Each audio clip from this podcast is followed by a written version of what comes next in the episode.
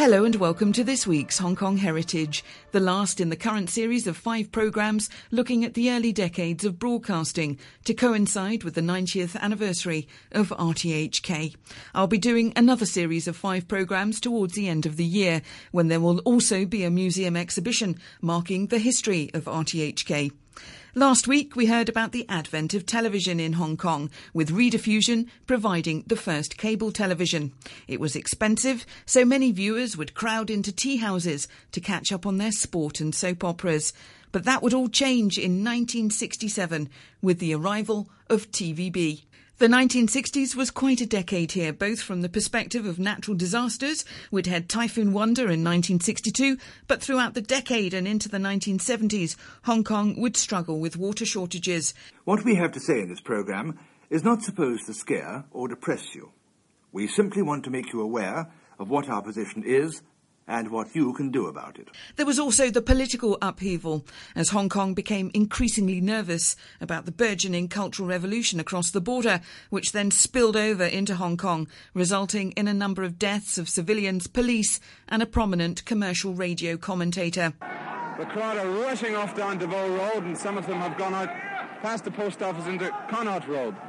But first, let's go to Raymond Um, a former Deputy Director of Broadcasting at RTHK and also a former DJ, who sets the scene on what he was listening to as a schoolboy in the 1960s.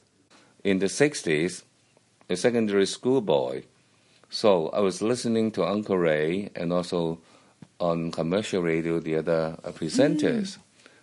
And we really learned English through that channel as well. Uh, on on the English side, of course, we all listen to the Beatles, Rolling Stones, Elvis Presley, Cliff Richard, Pat Boone, and so on and so forth.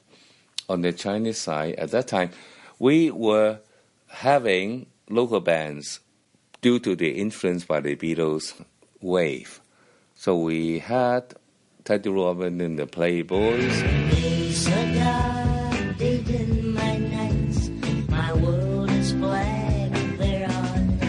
Sam Hui and the Lotus. Don't try and understand me. You never could do that. Michael Remedios and the Mystics. Hey girl, I wanna walk with you. Ah girl, so I can talk with you a while. All those were our idols.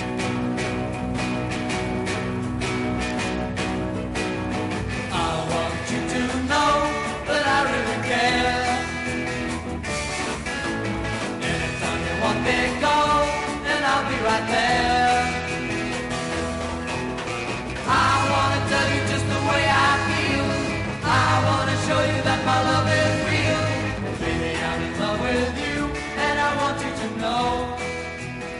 The Beatles had been here for a concert in 1964 and they were back in transit at Kai Tak Airport in 1966 as they passed through from a concert in Tokyo and then on to Manila. One Sunday afternoon in July saw the Beatles arrive on a brief stopover at Kai Tak Airport. A special press conference was held in a small room far away from the fans, where John Lennon was asked about competition from the Rolling Stones. Well, I don't agree to it, and they don't either. I know them, and the people that say all the things around the world don't know them. Our record sales and theirs are still there's still a vast difference in Britain between our record sales in Britain and anybody else's, and everybody in Britain knows. It's only people abroad comment on what's going on in Britain who don't really know. And Paul McCartney was asked if he signed MBE after his name these days. Do I ever sign it? No, no. I don't believe it, you know, let alone sign it. No, um, it's that's uh, a sort of funny thing that it's because it's one of those things that when you haven't got it, it sounds so important, sounds really important, and it is important, you know, because it's an honour. But when you've got it, I don't care who it is who's got it. Obviously, uh, something you've attained no longer has to have the same significance as it did before you attained it. Ringo Starr and his feelings about not being able to see the fans. The only drag with autographs is that the fans never come directly to us to get them. It's always officials who keep us locked in little boxes like this, who have sort of 10 or 20 books with them, only just their daughters and the chief's daughter, like that guy there said, you know, the boss's daughter, and all things like that. The the real fans, you know, Never get that. Never get that close, and you know, we've tried and tried, but it's impossible. And finally, George Harrison, and whether success had spoiled the Beatles. I don't know. You see, we tried at first. Uh, you know, we started believing a bit of what they were telling us, you know, about how great we were. I mean, a natural thing, you know, you suddenly keep reading about how popular we are. But after that, then we realised that, you know, we were still, you know, it was quite funny in a way because although we're sort of big famous Beatles and George, John George Paul and all that thing and MBEs and whatever it is, uh, well, you know, we looked around and it's still just it's still us, you know. As far as I'm concerned, it's still my th- me and my three mates who I've known for years, you know. And it's all it's you know like if you with three friends of yours suddenly you were famous, you know, but you'd still it's it'd still be you, wouldn't it? Radio Hong Kong would also report on the regular water shortages that plagued Hong Kong, where at times residents were reduced to collecting water from standpipes for four hours every four days. We'd like you to listen to what we have to say. It's about water. About water and those of us who live in Hong Kong. Do you know how much water Hong Kong has left? And what what's left means in terms of days? At 8 a.m. this morning, there was 2,307 million gallons in storage and 360 million gallons due from China, making a total of 2,667 million gallons, which, at our present rate of consumption, will last us 43 days, and all our reservoirs, provided we don't get any rain, will be dry by the 26th of June. The 26th of June, provided we don't get any rain. That was Mr. Wilmot Morgan, the government waterworks engineer, and he should know. So we have about six weeks of supply left, less than one quarter of the maximum storage capacity. It was also a time to promote British business with a royal visit from Princess Margaret and Lord Snowdon. It was British Week in Hong Kong, inaugurated by Princess Margaret. And at the engineering exhibition, Her Royal Highness, after receiving the generous applause, saw the exhibit. Hong Kong is of considerable importance to British commerce. That great international traveller, the minicar, is an outstanding example of the old saying, trade follows the flag. This little marvel of engineering genius evidently has no secrets from the Far East.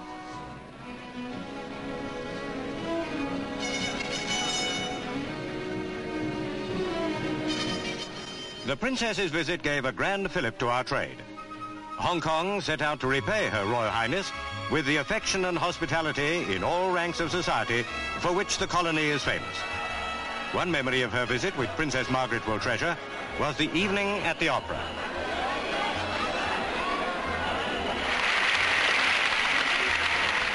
The governor escorted the princess into the Lee Theatre. Awaiting her and Lord Snowdon was an entertainment of which there is no parallel in the Western world. Chinese opera.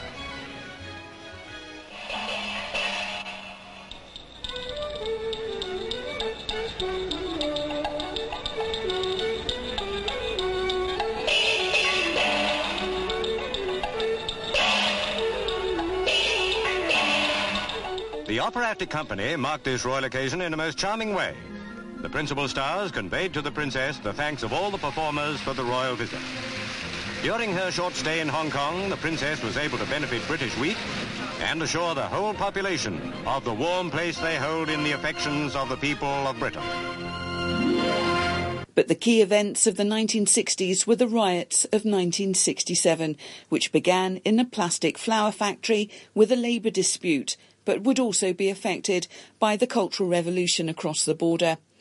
Radio 3's Peter King used to have a series called Hong Kong Scrapbook, where he took events and voices from our archives and mixed them with the music hits from that time. So here's a taste of his Hong Kong Scrapbook, focusing on July 1967, with Radio Hong Kong narrator Warren Rook.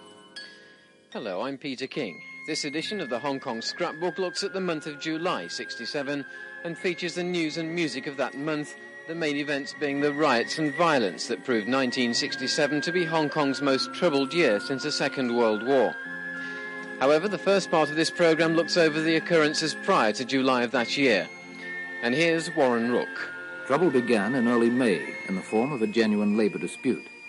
It ended after months of processions, rioting, bloodshed, street fighting, and terrorist bomb attacks. The year of violence cost more than 50 lives. When the workers of a plastic flower factory in San Po Kong demonstrated for higher wages and better conditions early in May, they obviously had little idea that local communists would grasp the labor dispute as an opportunity to start riots like this. A squad of riot police are charging the mob. It's a baton charge and the mob are rushing off down the road. Now the police have halted. The crowd are rushing off down Des Voeux Road and some of them have gone out past the post office into Connaught Road.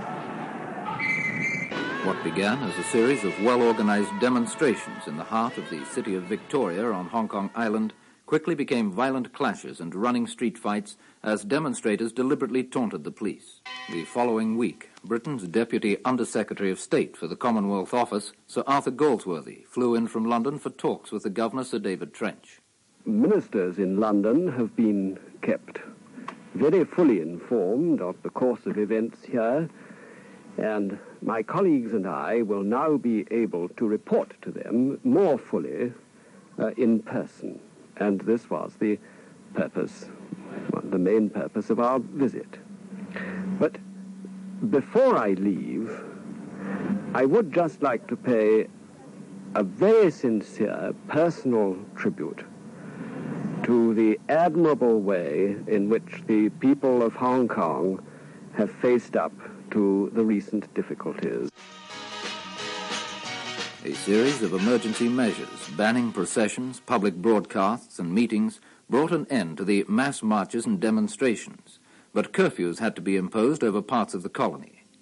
The communists, realizing their campaign of inciting people to riot was a failure, turned instead to public transport companies. They called on workers to strike, threatening them with violence and intimidation if they failed to do so. On the 26th of May, the governor, Sir David Trench, went on television and radio to explain the position to the people of Hong Kong. Statements on these events were exchanged by the Chinese People's Government and by Her Majesty's government in the United Kingdom. And uh, that from the Chinese People's Government was very strongly worded, much more strongly worded, in fact, than the events actually warranted. Certain unacceptable demands were also made uh, upon us locally. And London, all through, has made it clear that the Hong Kong government would have the, the full support of Her Majesty's government in maintaining peace and good order here. The government's attitude and its actions have received and are still receiving the unstinted support of more than 95% of the people of Hong Kong. This uh, firm response by people here has been a very marvelous and a very remarkable thing.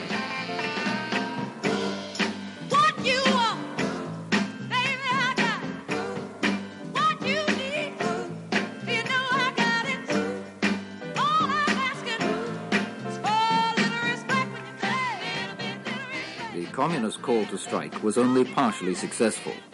It began with workers of Hong Kong's two bus companies, later spread to the Star Ferry, the tramways, power stations, dockyards, and several government departments.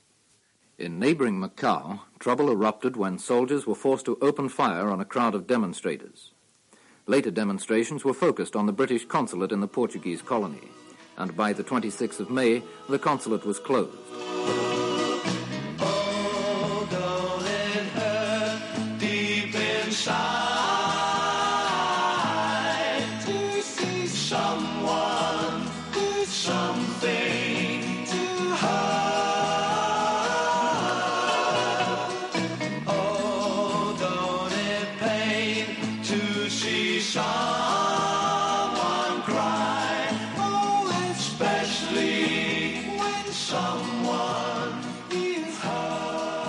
Saturday, July the 1st, and the papers were full of details regarding the plane crash that occurred the previous day when a Thai International Airways Caravelle with 80 people on board crashed into Kowloon Bay whilst making an instrument approach in heavy rain. At least 20 people were killed, but 56 managed to escape. It was also announced that Singapore said that it would send what food it could spare to prevent people going hungry because Hong Kong was in trouble as the four day strike on bringing food from China was extended. Tuesday, July the 4th, and police opened fire when a large crowd of about a thousand gathered outside the Sham Shui Po branch of the Hong Kong and Shanghai Bank and refused to disperse. A man and a woman were slightly injured. Friday, July the 7th, and the Director of Education warned that if any schools in the colony engaged in activities considered subversive, they could be closed down. Mr. Gregg, what is your own reaction to the persistent reports of school children being forced to take part in leftist demonstrations? I think this is quite deplorable. In the first place, uh, I think it's a, it's a very cowardly way of procedure. These children are quite young and they appear to be, in many cases, most cases, forced to take part in this kind of activity, which is completely uh, out of line with the kind of things which they should be doing in schools. Emily tries but misunderstands. She's often inclined to borrow somebody's dreams till tomorrow. There is no other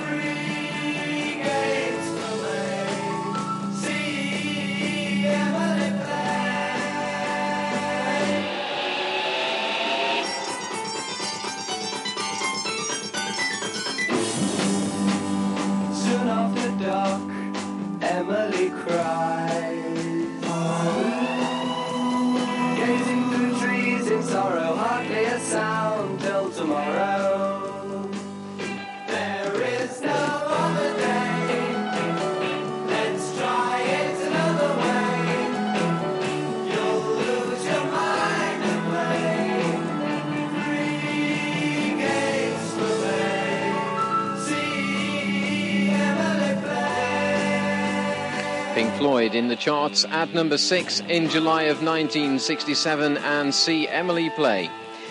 Saturday, July the 8th, and a left wing bid to call a strike in garment factories failed. It was reported that it was because leaders could not afford to bribe the 72,000 workers. Sunday, July the 9th, and violence erupted in the colony, resulting in the death of a police constable and three rioters. The policeman was hacked to death when a patrol attempted to disperse a group of people distributing inflammatory leaflets. Radio Hong Kong's Ray Cordeiro found himself employed by the colonial government for some anti communist action. Then Radio Hong Kong was in Central, what is now now in Broadcast Drive Kowloon. It was in Central, and we uh, the government rented four floors or the six floors from Cable and Wireless, and uh, I was playing my my program in the afternoons, uh, Hot Hundred, and one day they they tried to demonstrate in Macau, and cultural revolution, and the students succeeded in Macau. They took over Macau, and they wanted to try Hong Kong as well. Then uh, one day, uh, my boss, uh, Donald Brooks, came to me. He said, "Uncle Ray, we want you up in the roof." I said, "What for?" He said, "Well, you play uh, play your hot hundred up in the roof." So I went up, and when I arrived at the roof, I saw eight horn speakers. Because Bank of China was just in front of Radio Hong Kong in the Beaconsfield House, and they were blasting propaganda around in the small little boxes, you know, in their speakers. And that's saw eight horn speakers put up by the British Army, you know, and so, so, so I realized that's why I, they want me up here. So I was in the roof spinning my Hot 100 and was blasting all the way to Star Ferry from, from, from uh, Queens Road Central all the way to Star Ferry. and the, the Bank of China's little speakers just couldn't be heard. Commercial radio broadcaster Lam Bun was very popular, But Oliver Chow, the program director of Hong Kong Youth Space, tells me how his outspoken criticism of the leftist rioters led to tragedy. Lam Bun was alongside with Wen Fangling in a very popular show by the name The Diary of a Big Man. It's about, you know, um, the burgeoning middle class at that time, a husband who was a white collar uh, worker in Central, and he had all kinds of stories to tell every time after a day of work or during the day of work. How he encountered the difficult boss at work, and then his uh, his wife at home waiting for him to come back, and all, all that kind of thing. That 大丈夫日记 is so successful that it made to the big screen, and uh, 大丈夫日记 could well be one of the most iconic shows on the radio and also on, on the big screen uh, from the 60s. It was so successful that even in the 80s, Chow Yun Fat did a remake of the movie. When we talk about Lam Bun, many people would recall uh, the way he died in 1967, uh, which was a big event uh, that has lived in the heart and soul of Hong Kong people for a long, long time. He, along with George Ho, boss of uh, commercial radio, uh, were very disturbed by the growing violence of the leftist riots in Hong Kong in 1967, so much so that they had a airtime to make their condemnation. And it was quite a special circumstance at that time because this kind of current event show was rare at that time. Even the news script had to be approved by the government before it went on air. So for this kind of radio show that became so direct in con- condemning or in commenting on current events was really rare, but Lam Bun was doing it. And then he received a lot of threat, a lot of phone calls that threatened his life, and he did not really care. And unfortunately, it did happen on 25th of August 1967 when he and his cousin, when they were about to go to the station at their Waterloo Hill residence, they were intercepted and they were in a car. Lam Bun was driving his Volkswagen and they were intercepted and the rioters threw bombs into his car and uh, he was burned to death. And it was a very big news at that time because Lam Bun himself was, was already very popular. And there was an estimate that at that time Hong Kong had a population of 3 million. More than 1 million listened to him every day during those difficult days of the riots. His death took place one day before the uh, commercial radio anniversary, which was on the 26th of August. So the event became a very unforgettable mark for commercial radio. In fact, for the next 20 years, George Ho would lead his entire staff to pay tribute to Lam Bun for his uh, sacrifice to the service of the radio.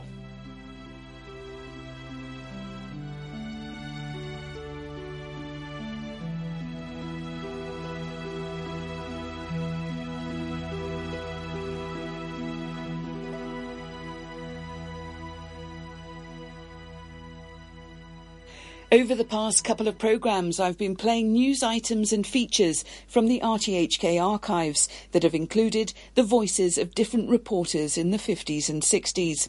And the main voice we hear is that of Ted Thomas, still a Hong Konger here today. I've enjoyed listening to Ted's skill as a narrator and producer, creating a picture of Hong Kong for the listener, whether it's the expansion of Kai Tak Airport or rural life in the new territories. So here's a mix of some of his work.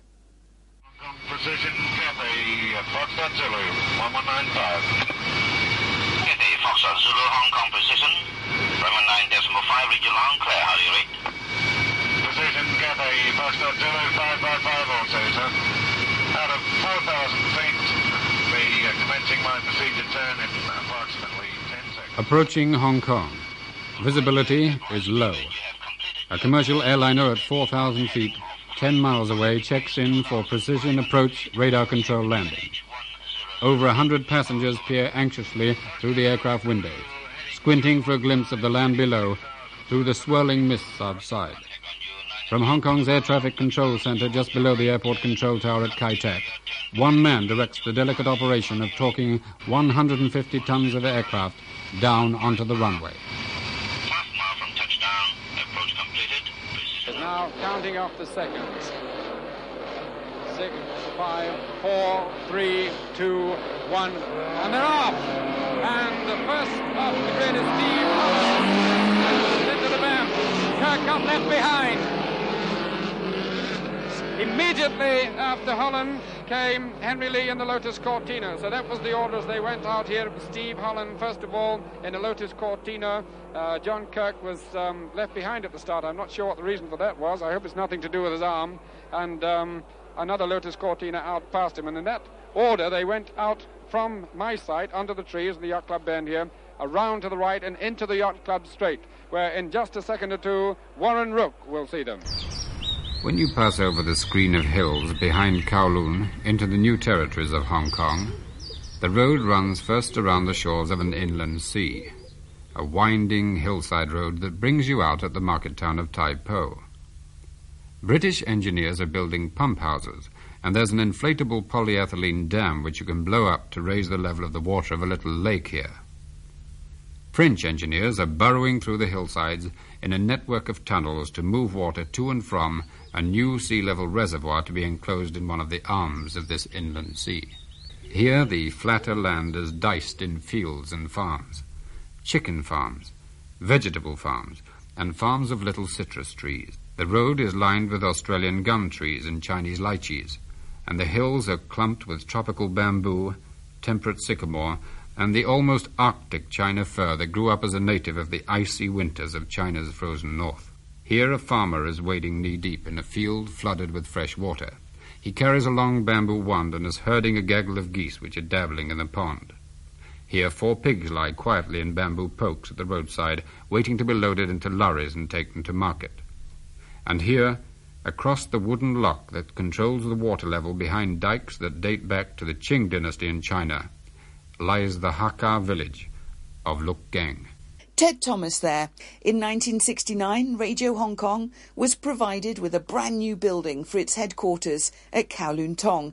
Well, of course, the big difference is the fact that I've had to move from Hong Kong to Kowloon, but it's a very willing move, I must admit, because the station itself, yeah, not only in square area but in facilities, is uh, is marvellous. It's because it's much better than the old studios at Mercury House. And I think the singular uh, point of interest here as far as uh, working conditions are concerned, is the fact that um, all departments are together in the same building. And it's, it's very easy indeed for me to contact any of the uh, various sections, radio features, news and talk and that sort of thing, almost from fingertip. My thanks to Raymond Um, Oliver Chow, Ray Cordeiro, Peter King, and Ted Thomas. I'll be back to regular programming on Hong Kong Heritage next week. But if you'd like to listen back to this five programme series, they're online at the Hong Kong Heritage Archive. And I'll be taking the story forward from the 1970s later in the year. Thanks for listening and join me next week on Hong Kong Heritage.